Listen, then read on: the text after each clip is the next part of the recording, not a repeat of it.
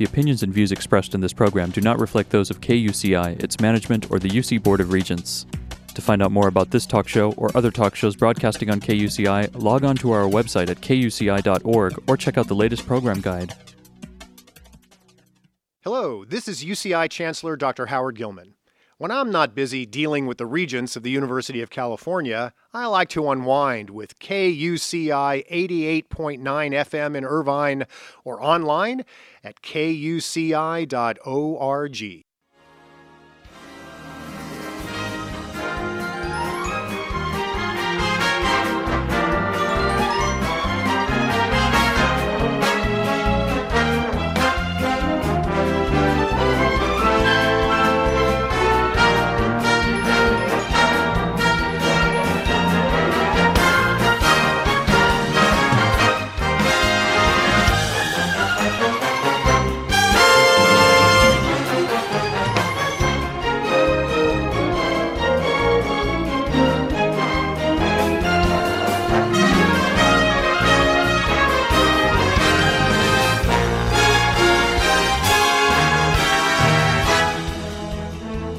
Coming to you live from KUCI 88.9 FM in Irvine, this is your weekly discussion of Oscar films, and anything is up for grabs here, including films from the inception of the Academy of Motion Pictures Arts and Sciences from 1929 to 2019. We always talk the deserved, the robbed, and the overlooked. You never know what's going to happen on this show. This is your go to show for films prestigious enough to announce. I'd like to thank the Academy. Presenting your show for this evening, the once, the last, the final time. It's and the Oscar goes to with your host, Andrew Weston. Yes, you heard that right, everyone.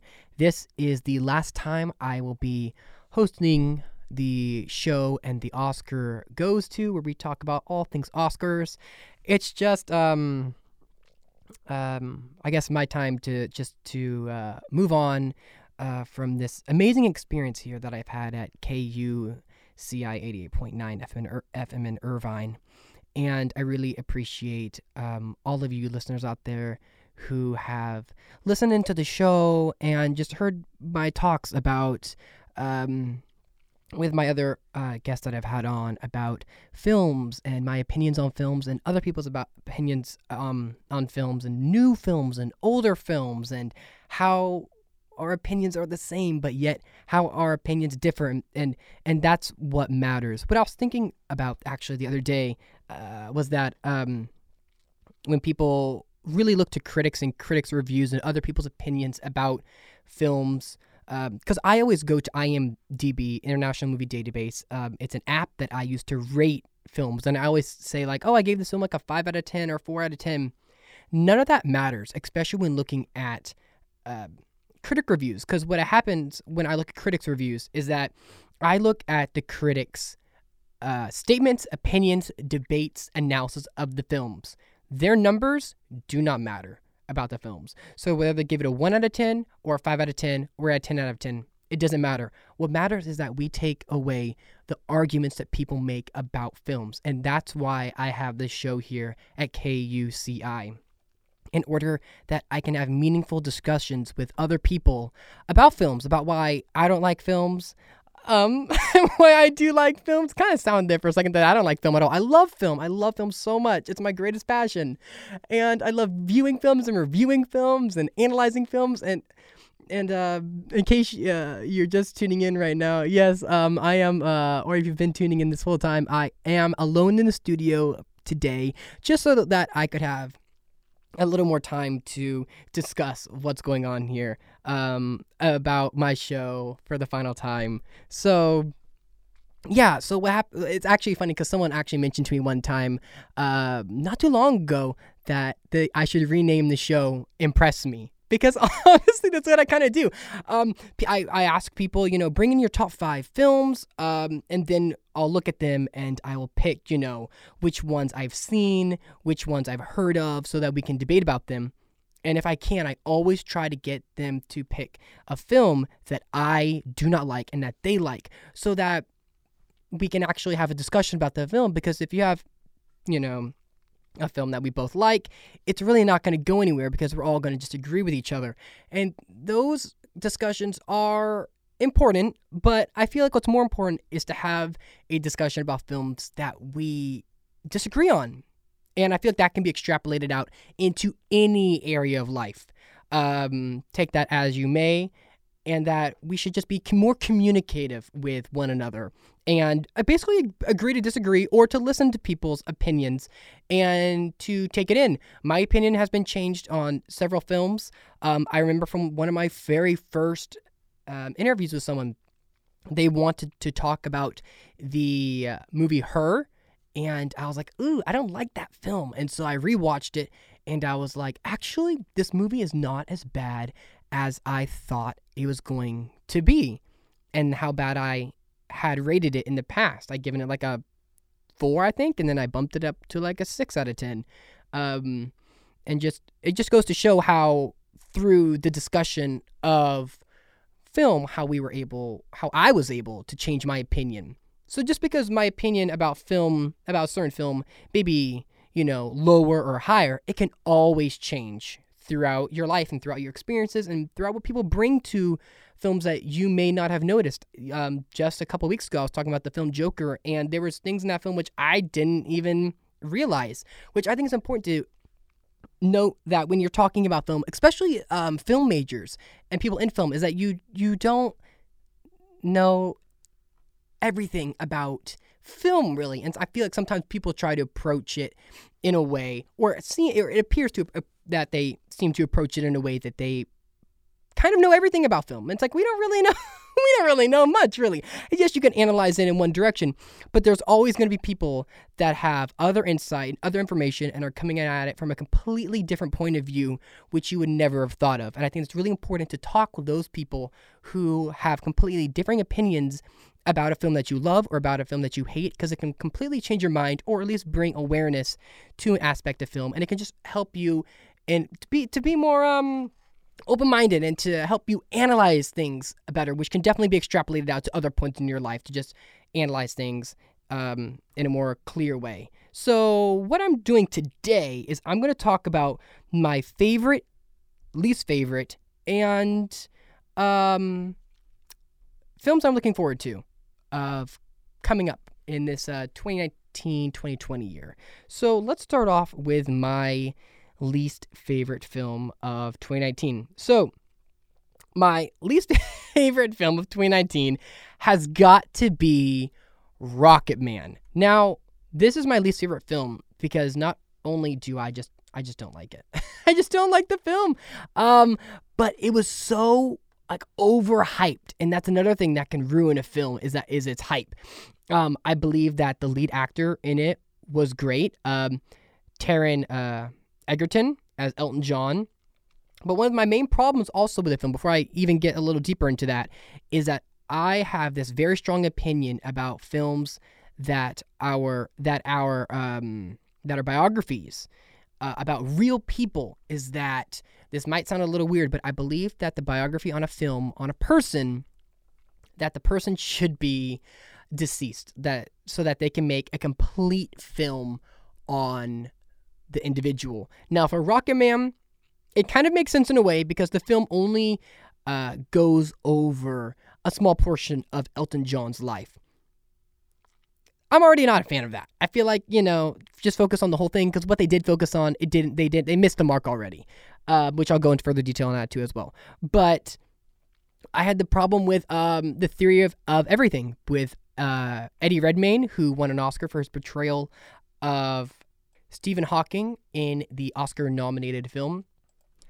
The problem is that when someone's still living, they have, in some way, control over the film's production. So they can erase things that they don't want to be shown that actually happened in their life.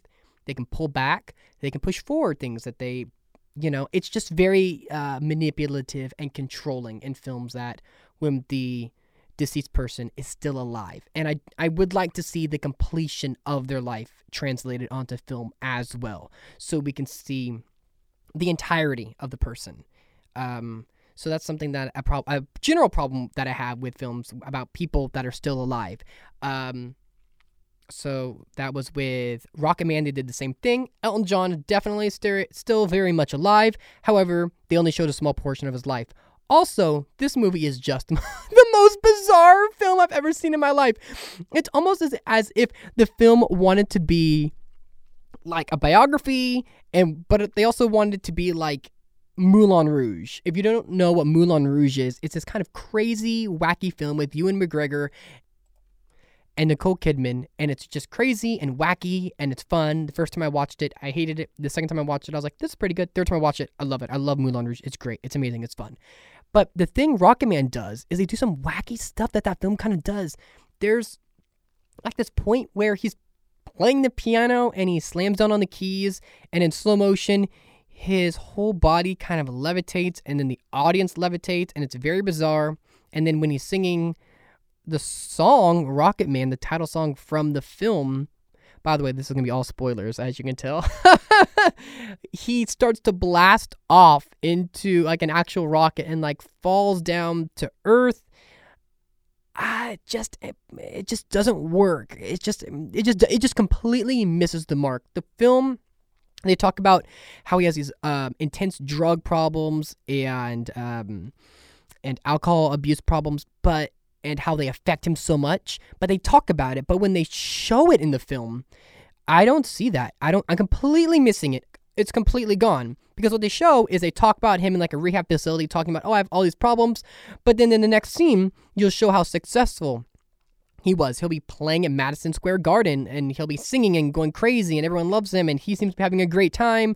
I don't see any moments of him having an actual downfall in his life. There is it's not explicit and especially for a rated R film, it does not get pushed very far with how much these things actually affect him. There aren't any moments where you're like, "Oh my gosh, Elton John's going to die. This is a serious problem." It's kind of like, "What I mean, he talks about it, but he when we, when we actually see the film, when we actually see you know the moments that are supposed to affect him, it's not really powerful, poignant. They don't really show it, which is a, a big problem in this film.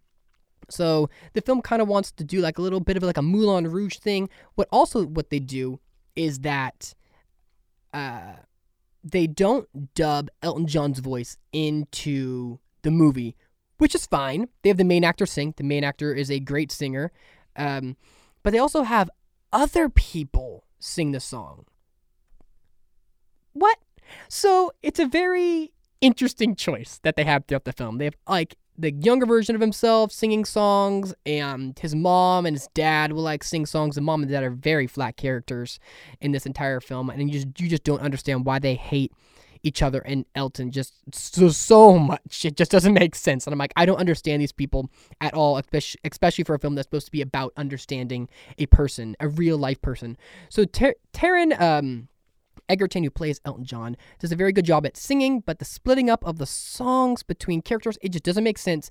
It's very they tried to do a very artistic choice with the with the decisions that they made going into the film, but unfortunately, um, strong but wrong. It just fell flat. It just didn't work. So let's just um transition out of Rocketman really quick and let's go into my favorite film of the year for 2019. So my favorite film of the year would have to be uh, Parasite, which is not a um, Hollywood film. It is a Korean film, and I watched it uh, not too long ago, and it's very interesting. It's a very interesting film. This film I don't really want to spoil, so I'll just talk very briefly about it.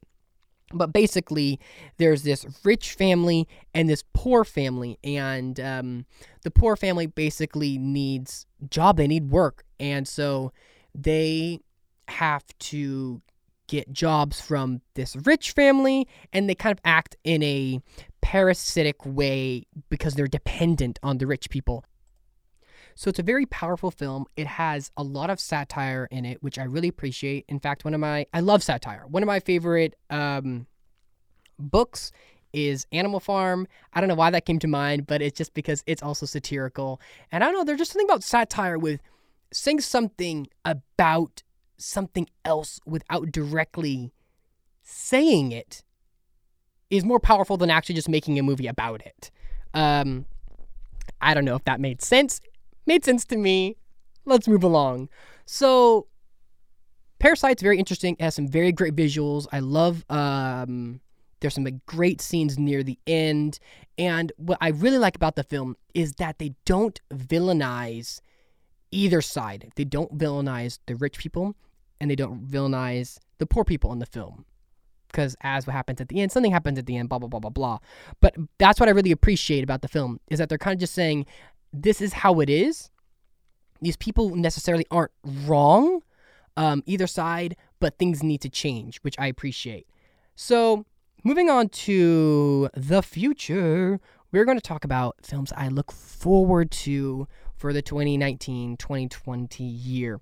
So, the first one that I want to talk about uh, briefly is Maverick. So, this is actually my dad's. Um, uh, favorite movie, which would be Top Gun. So they're making a sequel to it, which is Maverick, and the trailer the trailer looks so good. It look I'm not sure if it's VFX or if it's practical, but either way, it, it does an amazing job. I'm sure a lot of it's practical, um, but it's just it's just so cool to have Tom Cruise back in this amazing flick, which was a huge cultural phenomenon at the time, and we're bringing it back. And it doesn't like sometimes they bring films back with a sequel or a remake, and it's like, nah, like we're, we're past that. But this, a lot of people are excited for this film, and I'm also excited for this film. Another film that I'm excited to see is 1917 which comes out on Christmas. And this is about, uh, from IMDb, it says two young British privates during the First World War are given an impossible mission deliver a message deep in enemy territory that will stop 1,600 men and one of the soldiers' brothers from walking straight into a deadly trap. Uh, it's directed by Sam Mendes. And what I heard about this film is that it's kind of shot in a Birdman style from the movie Birdman, where it's shot in um, like one take, is what I believe. Um, Sam Mendes has directed other films such as uh, Skyfall, uh, American Beauty, a film that I do not like at all. Uh, he's produced uh, Revolutionary Road and Road to Perdition. So this film I'm really excited to see. I love those moving mas- those moving masters, those one take sort of uh, shots in film, but to make an entire film on it like Birdman, which I loved, cinematography, I just love. You got me, you got me with a great story and cinematography. I'm hooked. So I'm excited to see 1917. And there's, I like how they're making more films on War, World War One. They make a lot of films on World War World War Two, which I've noticed.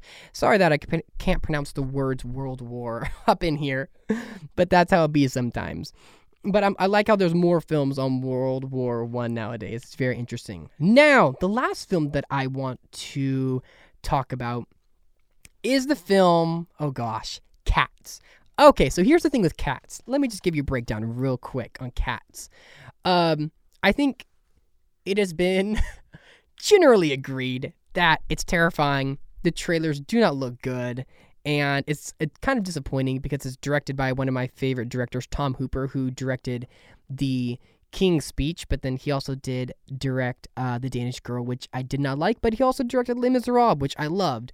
So I don't know what's going to happen with this film, but all I know is that the trailer does not look good. It's kind of terrifying. I don't like it. And when I first heard that they were making a movie on cats, I'm like, you can't do it because it's it's not going to translate. And from the trailers that I've seen, uh, yeah, pretty much. it's pretty much been like agreed. Like it, it just doesn't work. If they did it with a animation or stop motion, it would work. I would I would think. But with using real people as cats, I'm like, it's not. It's it's like a theater thing. It's one of those. There's some plays that just do not translate to film, which is what they're trying to do.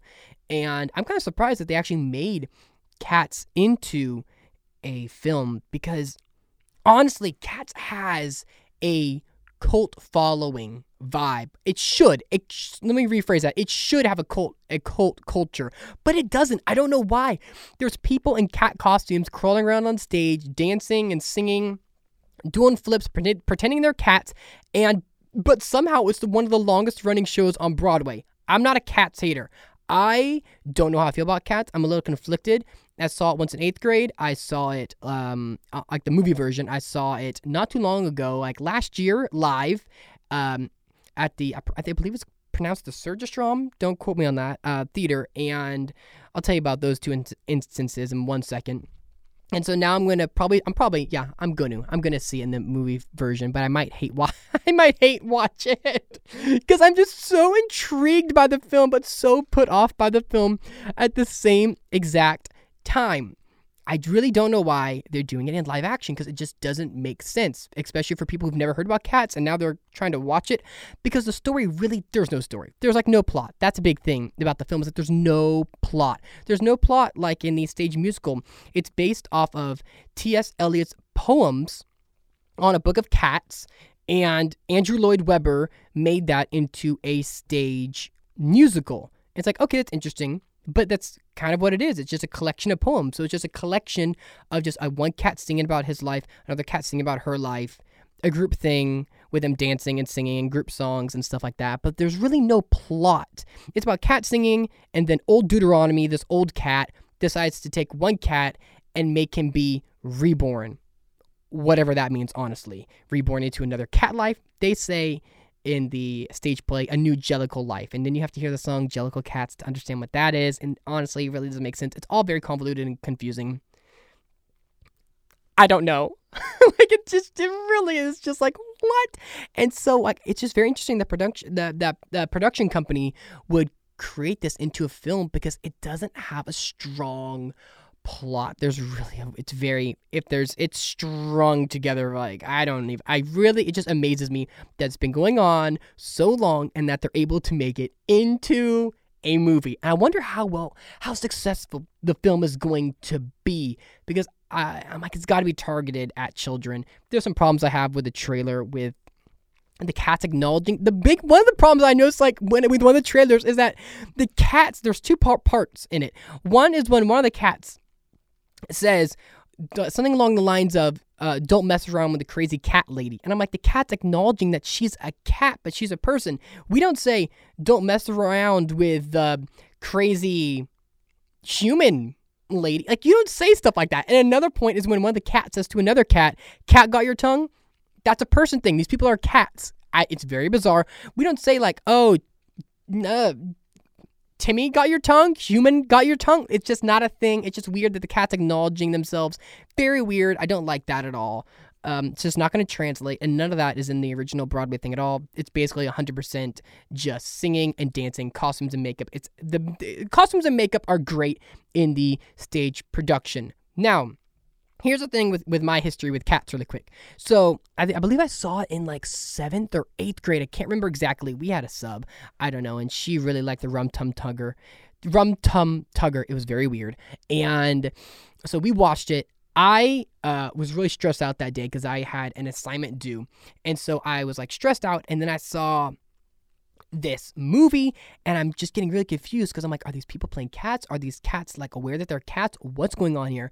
And I was just like going ding ding ding ding ding ding ding ding in my mind like so much. I was like, what?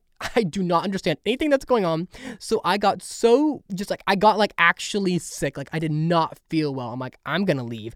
So I tried to like not look at the screen. I swear at one point I went to the bathroom. I don't know. I was like, I can't deal with this. Like it actually get got, got like an actual like visceral physical like um reaction out of me. Um, same thing happened when I watched it live. There was a lot of kids when I watched it live. So when I watched it live, because I really wanted to see it live, and I had grown more, like kind of like I liked it a little bit more at that point when I saw it live. So when I saw it live, I was like in the way, way, way, way back in the nosebleed seats in the um in the um back section and I was just not feeling good again. And I'm just like, what is going on with cats making me ill? So now I'm gonna watch it in the theaters sometime around December, January. And I don't know if I'll get sick watching it, but it just has just a physical reaction on me. I don't know why, what's going up with there. But that's what's going on with cats. So those are the three films I'm interested, might hate watch um, coming up, which is 1917. Really looking forward to that. Uh, Maverick, really interested in that. Cats, might hate watch, definitely going to see somehow. And a film that I disliked the most of this year, uh, which was Rocket Man, and the movie that I really, really liked this year, which was Parasite. Now, I'm running out of time here on this show today. um, and forever, really, um, on KUCI 88.9 FM in Irvine. You're listening to the show, and the Oscar goes to with your host, Andrew Weston. And I just like to take a moment to just say I appreciate each and every one of you that listens to me ramble and talk when I have guests, or maybe when I'm even alone and debate with people and just see other people's point of view. And I hope that uh, you guys have also taken something away from this show and have an appreciation or maybe an insight into Oscar nominated films and the Academy in general. And I'd just like to say thank you and stay golden, everyone, for the final time. From your host, Andrew Weston, here at KUCI 88.9 FM in Irvine. Now I'm going to play myself out with the Oscars music and try to just guess what these songs playing are from these classic movies. All right, everyone. Thank you. Goodbye. Stay golden.